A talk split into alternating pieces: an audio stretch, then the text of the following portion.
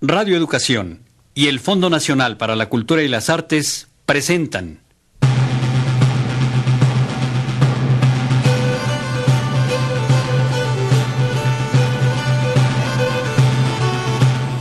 Gala, representación y persecución del primer teatro novohispano en México.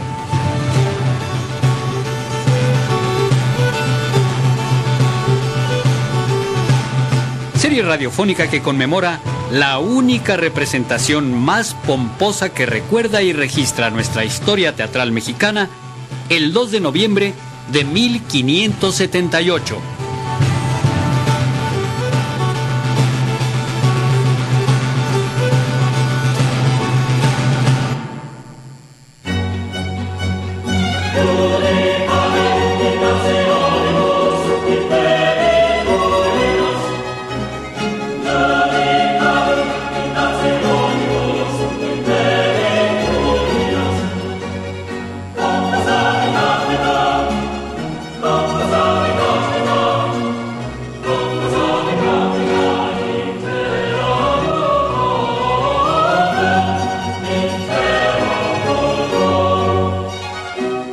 Comedia de San Francisco de Borja.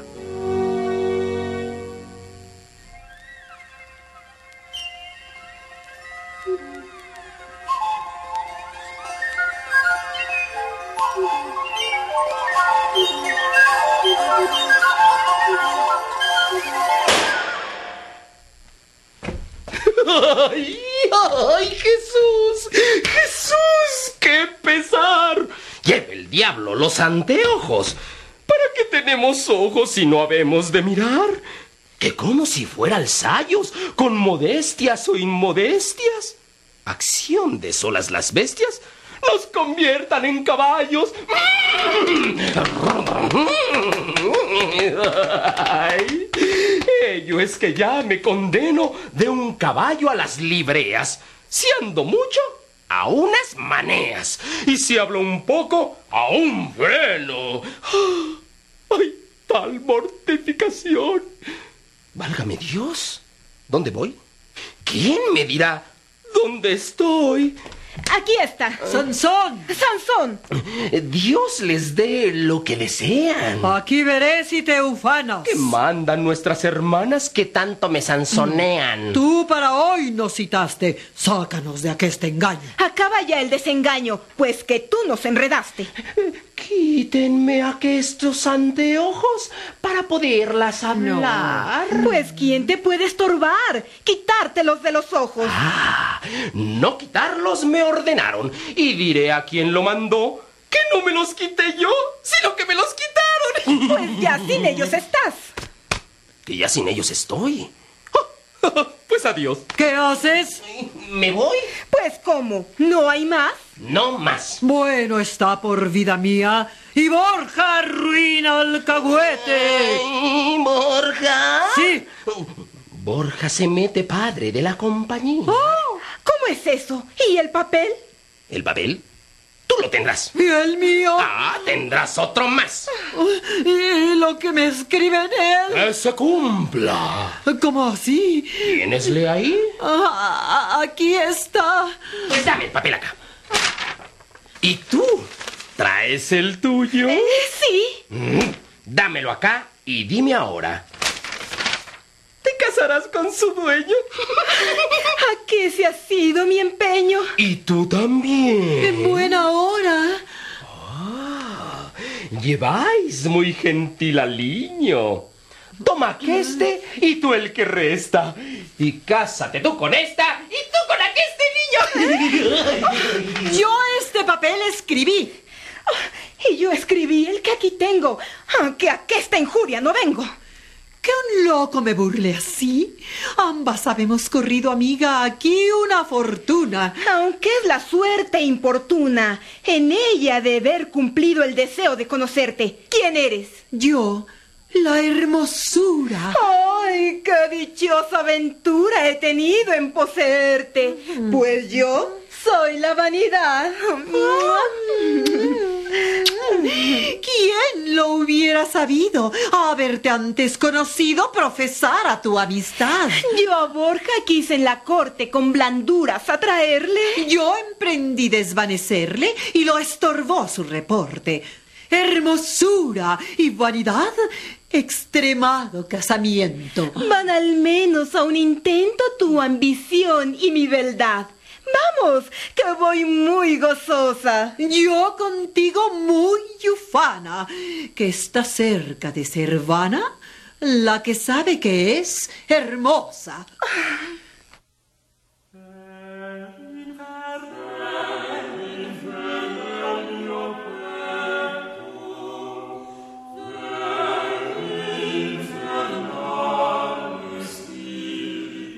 Mi Dios, ya para aplacaros me arrepiento de ofenderos y quisiera al fin temeros ya que no he sabido amaros. Señor, dejad ablandaros, no salga mi temor vano, aunque sé que es muy villano el con que a vos me volví, pues solo fue porque os vi con el azote en la mano. En él muy blando anduvisteis, pues cuando me amenazasteis, con alzarle os contentasteis y nunca el golpe me disteis. Pero si vos recibisteis por mí cinco mil, mi Dios, qué muchos y de los dos yo el azote no sentí, que el amago se hizo a mí y os dieron el golpe a vos tan libremente he triunfado, tan sin castigo he vivido, como si no hubiera habido Dios que viese mi pecado. Y aun quizá hubiera dudado si le huía, mas advertí que antes perdonarme así os acredita más Dios, pues por serlo tanto en vos, no lo parecéis en mí. Lloren pues los ojos míos, mis años tan mal vividos. Vivan siempre convertidos en el caudal de los ríos. Ahoguen tantos desvaríos de tiempo tan mal pasado, que en sus ondas engolfado no recelo el anegarme, que antes pretendo escaparme en mi llanto mismo, a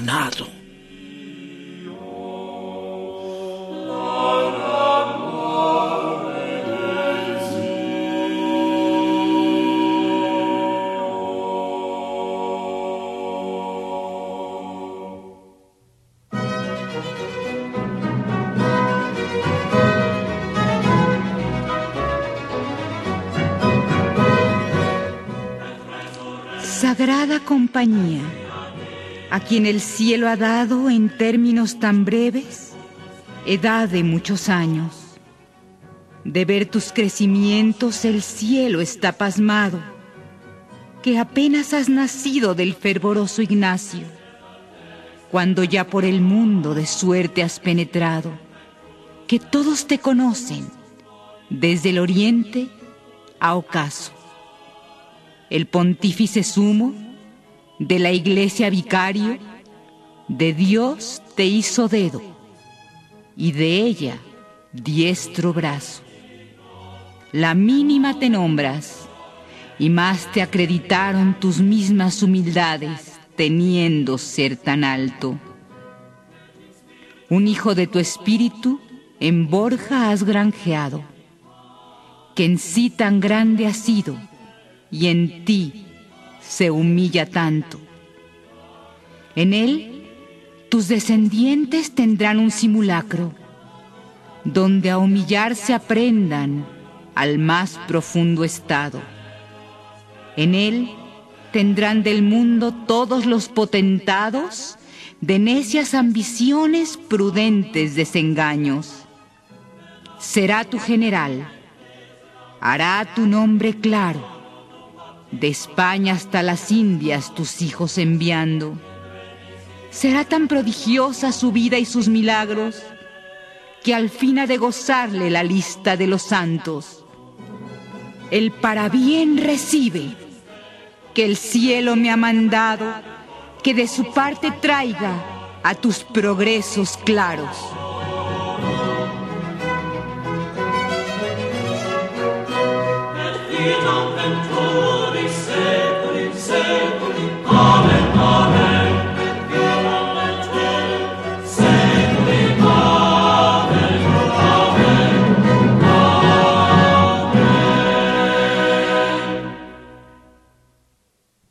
Celeste paraninfo, de cuyos dulces labios mi indignidad recibe favores tan sagrados, al cielo le agradezco las honras que me ha dado y sacras oblaciones de sus mercedes hago.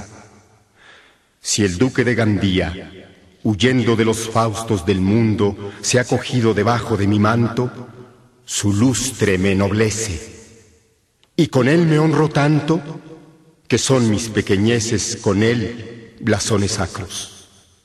Si desde España Borja a México ha enviado mis hijos, a él le debe la gloria de gozarlos. Y porque a Borja estimo con tan estrechos lazos de amor su conversión a un príncipe consagro, que en México ha querido dar honra a mis teatros. A un duque le dedico de un duque los extraños prodigios que en España viven tan admirados. Con un grande he querido hoy, grande, celebraros y que un virrey a otro ofrezca mis aplausos. Si en este reino todos su amor os han mostrado, mi amor os muestro yo, con cuanto soy y valgo. Seáis también venido cual fuisteis deseado por el sol que al nuevo mundo difunde nuevos rayos. Recibid mis deseos, las faltas perdonando, y aquí dan fin de Borja los nobles desengaños. Salid, mexicanos, bailad el tocotín, que al sol de Villena tenéis en cenit.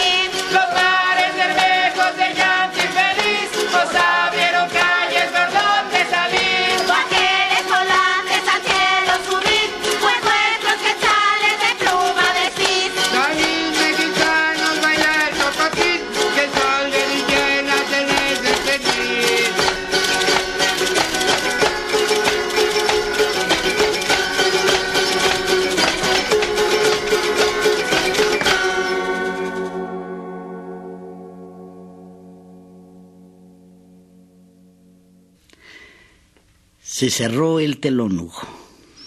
Así es, Oscar. Señoras y señores, pues este es el final de la comedia de San Francisco de Borja.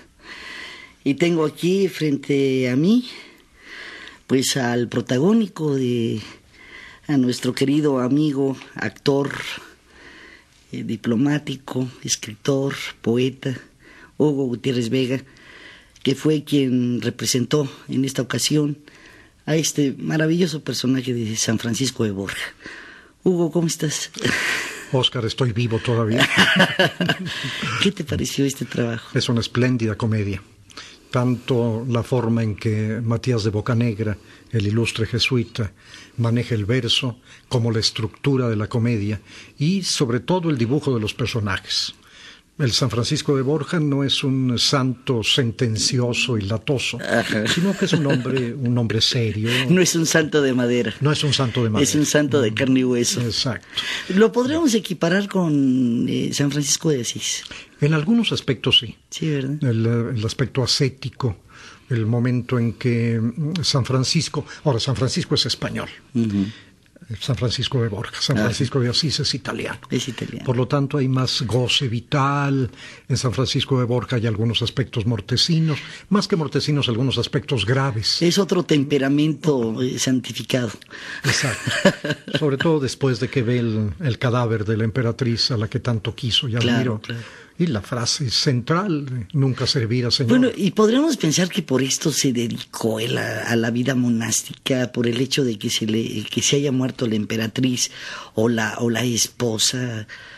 Que, curiosamente, de una manera a- anecdótica, podemos decir que se mueren casi al mismo tiempo, ¿verdad? La esposa de, de San Francisco y, y la emperatriz, ¿no? Claro, ya ves que en aquella época las vocaciones monásticas no obedecían necesariamente a un impulso místico, Así es. sino que había otras circunstancias.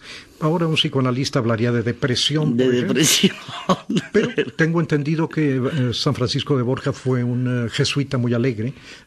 No, no creo que- acompañado de Sansón, Claro. ¿verdad? Que tenía una castañuela junto, ¿verdad? Ese, ese pícaro extraordinario, ¿Verdad? ese pícaro también construido por Bocanegra y con aspectos eh, jesuíticos, pero sobre todo lo, lo afirmativo de eh, lo vital, lo alegre del personaje. Bueno, eh, de las tres obras que presentamos ya en la serie de Gala, Representación y Persecución del primer teatro novohispano en México, ¿cuál consideras tú que tenga mayor eh, estructura dramática? Mira, tenemos un auto sacramental, toda la forma del auto, en, eh, donde se habla de los santos y eh, figuras simbólicas. Yo creo que para nosotros la más importante es la de los reyes de Tlaxcala. No solo por razones históricas, sino también por la primera reflexión sobre el carácter mestizo de este país. Pues sí, yo estoy totalmente de acuerdo contigo. O sea, igualmente, por ejemplo, eh, en La Tragedia, que es la primera obra que, que abre esta serie, eh, que también es muy importante porque también igualmente es la primera obra de teatro mestizo que se representa dentro de una nueva España, ¿verdad? Que estaba abriendo la compuerta y que estaba planteando la infraestructura cultural de este país, ¿no es así? Sí, porque recuerda que la evangelización de alguna manera galopó los caballos del teatro. Se dieron cuenta los misioneros que los indios amaban la farsa, Sí. llamaban la liturgia, Así sus es. oraciones eran teatrales. Eso lo registra Bernardino de Sahagún en una de sus crónicas en la pirámide de Cholula. Ve a, a mimos chocarreros. Sí, los mismos chocarreros. Claro, estaban haciendo teatro. Los actores siempre hemos sido chocarreros. Si no, Seguiremos no, siendo. no seríamos actores, seríamos diputados federales. Esa- Aunque son chocarreros también, pero malos. pero malos. bueno, eh, hablando de esas cuestiones, Hugo, eh, yo pienso que hay un tema que es por demás fascinante dentro de la cultura mexicana, porque, digamos, dicho sea de paso, eh, Hugo Gutiérrez Vega es miembro del Seminario de Cultura Mexicana, un seminario que se ha dedicado realmente también a escudriñar este tipo de asuntos. Y mm, digamos, esta persecución que se genera después del teatro jesuítico, terminando casi el siglo XVII, y cuando ya estaba a punto la expulsión de, de los, de los jesuitas de este país, eh, podemos considerar que el teatro de alguna manera ha tenido esta, este sino, de, de alguna manera esta, esta mm, imagen satánica de por- eh, a qué lo podemos eh, ah, atribuir ¿Tú eh, consideras que el teatro de esta época es un teatro de alguna manera que está politizando a los, a los mestizos, digamos, dentro de un régimen eclesiástico eminentemente? Pero lo más contradictorio es que después esta persecución se lleva a cabo por la misma iglesia. Esto, esto para mí es un hecho verdaderamente extraordinario, ¿verdad? Porque eh, eh, de alguna manera es muy contradictorio, ¿no? Sí, yo creo que tienes razón, Oscar. En la primera etapa, el teatro es un aparato ideológico. Registran las crónicas una representación de la caída de Adán y Eva en Tlaxcala, en la que participaron más de 5.000 indígenas, y terminando la representación fueron bautizados todos. Claro, no dicen que después había desayuno. Entonces era, era un aparato ideológico ya bastante priista por aquello del Ajá, ya había, hay un acarreo para vayan, van a ser bautizados y luego va a haber chocolate. Y luego hay chocolate. Eh, después, en las capillas abiertas se representa, pero siempre cuidando el alma de los indios. Este cuidar el alma de los indios es una forma de decir censura. Pero los indios, por su parte, por ejemplo en las pastorelas, hicieron lo que les dio la gana. Tenía que venir el clérigo censurador para cortar algunas cosas que consideraba perturbadoras, que consideraba majaderas o peligrosas para la fe. Pero, mira, todavía algunas de estas pastorelas quedan vivas. Yo recuerdo una en Amialco, allá en Querétaro, en donde aparece el arcángel uh, Graviel en lo alto de una columna con su espada, sus alas de, de trapo, y abajo están un grupo de angelitos y de, de, pastorcitos adorándolo. Y me acuerdo exactamente que le dicen, ¿quién como tú, Graviel? Ken, Ken. Y responde el arcángel bajando la vista, dice, Posnaiden, Posken. Esto me recuerda mucho a aquella pastorela maravillosa de Sergio Magaña, de este nuestro querido amigo también y un gran autor mexicano de contemporáneo de su pastorela cuando está insultando al borrico, un poco en esos términos, ¿no? Claro. Pues, acuérdate en el momento en que Miguel, que es el arcángel de los ejércitos, el señor de los ejércitos, manda al diablo al infierno, el diablo pues se queja a la mexicana, dice, detén tu brazo, Miguel, qué tiznadazo me has dado. Ah, sí. Bien, entonces, sí son cuidadosos, pero no tanto. Ya los que resultan perturbadores son los jesuitas. Sí. Ahora, es curioso lo que tú dices al principio, hombre, una comedia como la de San Francisco de Borja es indudablemente eh, ortodoxa, no hay ningún elemento heterodoxo aquí, ni Para mucho nada. menos. Pero a los jesuitas ya después les pegan por los dos lados. Los jesuitas, eh, eh, estoy hablando de eh, fundamentalmente de Landívar, de Clavijero, de Alegre, de Diego José Abad, son ilustres científicos y son ilustrados. Ellos eh, hacen el mapa del seno mexicano, hacen los primeros estudios geológicos, eh, eh, fluviales, etcétera. Y además eh, saben de teología y de historia, no se diga, clavijero. Y Landívar escribe la Rusticatio Mexicana, que es un bellísimo poema.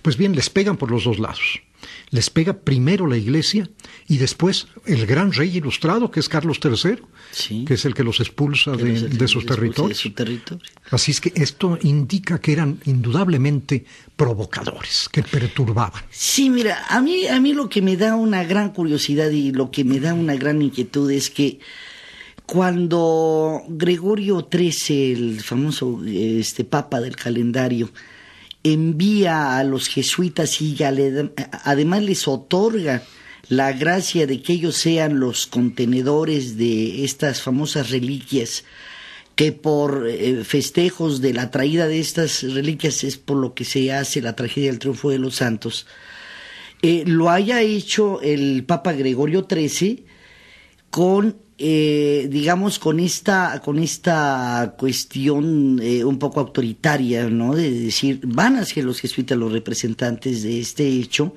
que además es un hecho totalmente trascendental para nuestra historia mexicana. Y por el otro lado, eh, eh, digamos, eh, los pleitos intestinos que se forman entre los agustinos, franciscanos y demás. Y, esto crea una, este, una conformación política bastante, bastante, eh, pues, muy ardiente, ¿no? En ese momento. Yo creo que los jesuitas siempre, eh, a ellos siempre les tuvieron miedo. Eh, todavía en este momento. Hay un conflicto clarísimo en Guadalajara del cardenal en contra de los jesuitas. los jesuitas. son, muchos de ellos han sido teólogos de la liberación, pero siempre fueron la vanguardia de la iglesia. Por lo tanto, las vanguardias siempre tienen sus, como decía Cervantes, sus puntas y collar de heterodoxos. Sí, o sea, la, la, digamos, esta vanguardia humanista, ¿no? Y ellos han sido ahora sí que los depositarios de toda esta historia que se viene arrastrando desde que el hombre es hombre. Bueno, yo, yo considero que es un tema infinito, Hugo verdaderamente infinito que lo podríamos este, eh, analizar desde eh, de todos los ángulos. Yo nada más quiero mencionar este maravilloso libro que, que tú te hace acordar muy bien, sobre la literatura perseguida de la, de la colonia del maestro eh, José Luis Martínez. De Martínez. Que hace un estudio bastante serio, un análisis y además una investigación en los archivos generales de la Nación aquí en México. Y resultan unas cuestiones verdaderamente sorprendentes. Pero principalmente el teatro, yo pienso que el teatro seguirá siendo, eh, digamos, eh, materia viva para, para esta, esta discusión eh, pereterna, ¿no? Sí, el teatro que no provoca es telenovela. Exactamente, el teatro que no provoca es telenovela. bueno, Hugo, eh, ¿te gustaría añadir eh, algo más eh, acerca del tema? Yo quisiera referirme en concreto a la comedia de San Francisco de Borja muy brevemente, porque creo que el público va a gozar realmente el verso. Eh, recuerden que Matías de Bocanegra es el autor de la canción A la vista de un desengaño, que es uno de los ah, poemas fundamentales del 17. Entonces, en la versificación de la comedia hay eh, reminiscencias eh, de este poema. Es una comedia muy lírica, los aspectos cómicos de Sansón, el pícaro, pero sobre todo la belleza del verso. Yo creo que este es el aspecto fundamental, el lírico. Sí, tiene unas, unas tiradas versificadoras verdaderamente dignas de, del más del más alto, ¿no? El más alto es López de Vega. Más alto. Dilo de una vez. Sí, del más alto es López de Vega.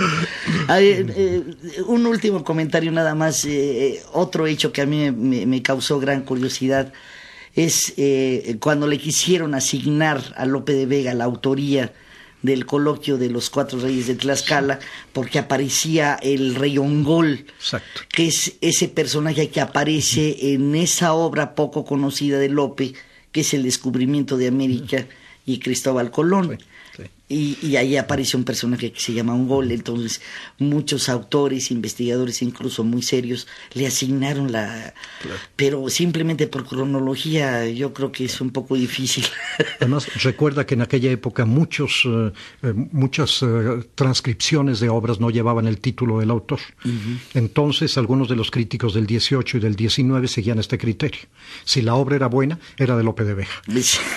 si no era buena, pues quién sabe de quién. Era de... No, era de Alarcón. Casi todo Alarcón, casi todo Alarcón fue atribuido a López. Fue atribuido a López. Menéndez, y Pelayo fue el que puso las cosas en su lugar. Exactamente, exactamente. Siempre hay alguien que pone las cosas en su lugar, en este universo tan bello del teatro y de la cultura en general.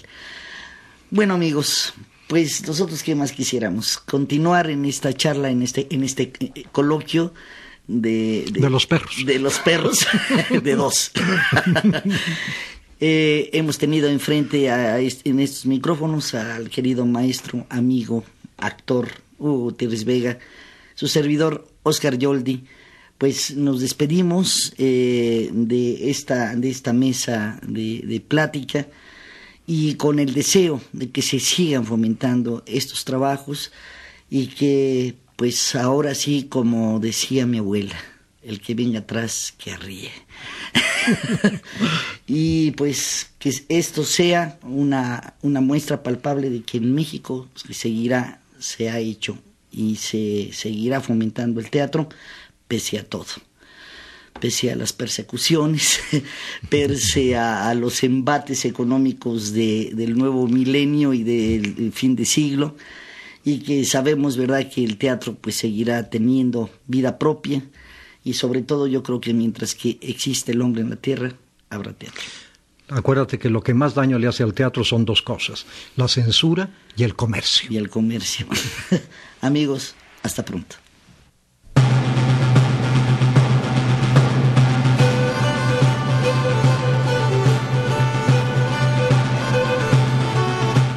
Comedia de San Francisco de Borja.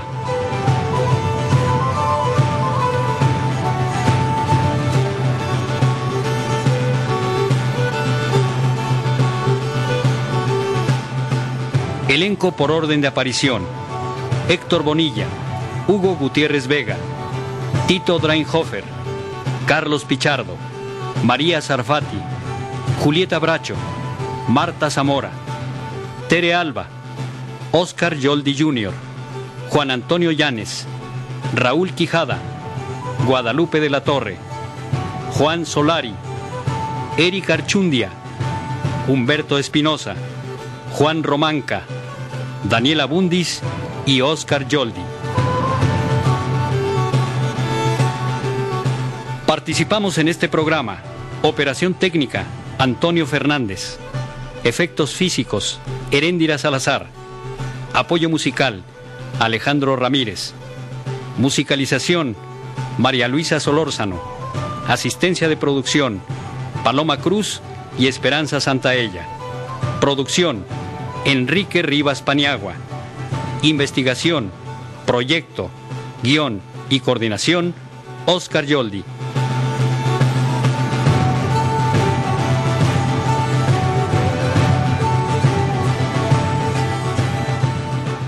Esta serie contó con el apoyo institucional de Unidad de Publicaciones Educativas, Libros del Rincón de la Secretaría de Educación Pública, Coordinación de Radio y Televisión de Tlaxcala y la Oficina Cultural y Cooperación Española de la Embajada de España en México.